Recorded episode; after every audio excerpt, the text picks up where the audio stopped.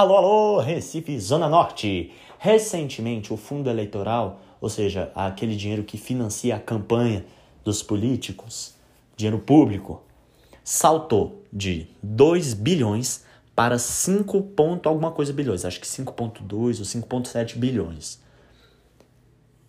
E aí, cara, galerinha, foi um salto de 190, 185%. Muito maior que a inflação, né, que ocorreu nesse período. O que deixou todo mundo em choque foi porque os políticos liberais, muitos políticos liberais, grande parte ali da bancada do Bolsonaro votou a favor desse aumento, sendo que os liberais são a favor de diminuir os gastos do Estado. Ora, que salto é esse? Salto gigantesco.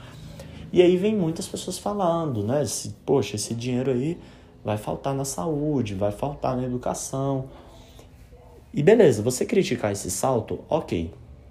Mas tem um outro tipo de crítica que é o seguinte: o fundo eleitoral não deveria existir porque é um fundo milionário e a gente ficar gastando dinheiro com político e poderia estar sendo investido em educação, saúde, segurança pública. E quando a gente escuta isso, realmente soa muito interessante. Ah, gastar dinheiro com político? A gente sempre tem essa recusa. Mas quando a gente senta para refletir quais são as possibilidades, o que aconteceria caso não existisse o fundo eleitoral, aí eu particularmente penso que não é a melhor alternativa.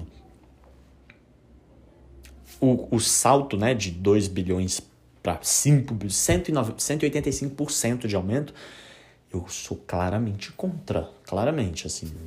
Essa questão eu sou contra. Mas. Cara, vamos pensar qual é a alternativa? Acabou o fundo eleitoral. Acabou o fundo eleitoral, agora de onde que vai vir um dinheiro para a campanha? De doação do povo? Hum, é, Pode ser. Mas primeiro, para o povo conhecer o político, o político já precisa de dinheiro para se divulgar em escala nacional, sobretudo num país com 210 milhões de pessoas, de dimensões continentais, continentais, que é o Brasil. Então, assim, o cara já ia ter que ter grana para se bancar na, na TV, no rádio, redes sociais e, e viajar o Brasil todo. Então, assim, de onde viria essa grana dele? Ou ele já teria uma grana que não seria suficiente. Por mais rico que o cara seja, não seria suficiente para bancar a campanha dele. Então ele teria que ser financiado por empresas. Hum, empresas que têm muito dinheiro no Brasil, empreiteiras. Será que aí então tá bom? Então o dinheiro vai sair da empresa. Qual empresa vai estar interessada em patrocinar e quem que a empresa vai patrocinar? As, vamos lembrar aqui das empreiteiras, né, pessoal? As empreiteiras vão patrocinar quem? Qual mais segmento é o bem. não tô lembrando de outros segmentos, mas enfim, o fato é, quem tem dinheiro geralmente costuma não ser muito bonzinho, né? E aí teriam visibilidade aqueles candidatos que não têm uma. Não, não, não só a representação do povo, não surgiram de uma demanda do povo, surgiram de uma demanda da classe dominante. Não é papo de comunista que eu nem, nossa, nem de esquerda eu sou. Mas eu sei que seria uma representação da classe do, dominante, né? A, a, ganharia só quem agrada a classe dominante, porque você, precis, você precisaria passar por esse processo de ser de, de receber dinheiro da iniciativa privada. Então você tem que sentar no colo da iniciativa privada do, do da, da classe dominante e muito rico. Aí sim, para depois ganhar. Oi, Ayla, o que, que é? Fui interrompido aqui porque minha irmã veio. veio desligar a luz aqui. E aí. Aí, cara, será que é legal mesmo?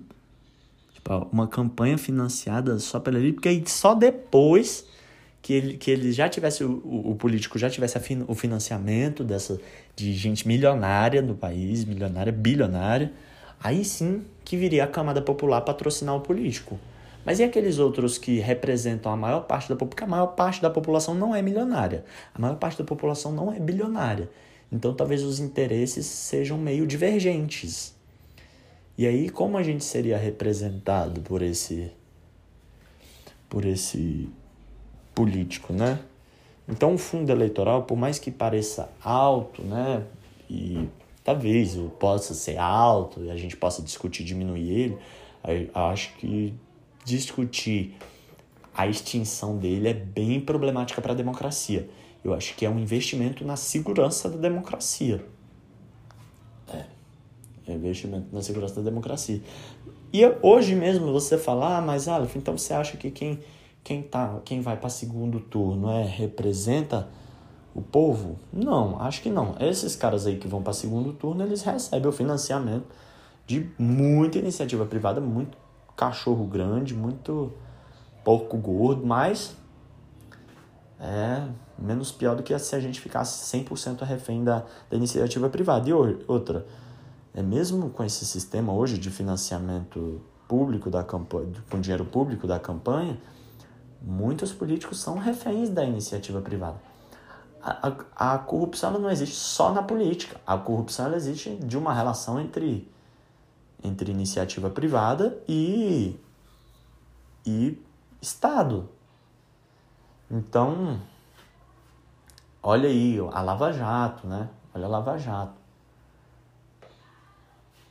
Por isso que eu acho que é, que é perigoso assim, deixar a iniciativa privada participar demais das eleições, tá ligado? Acho que deveria ser proibido, inclusive, doação. Eu não sou a favor de doação para campanha. Nos Estados Unidos isso é muito mais evidente, sabe?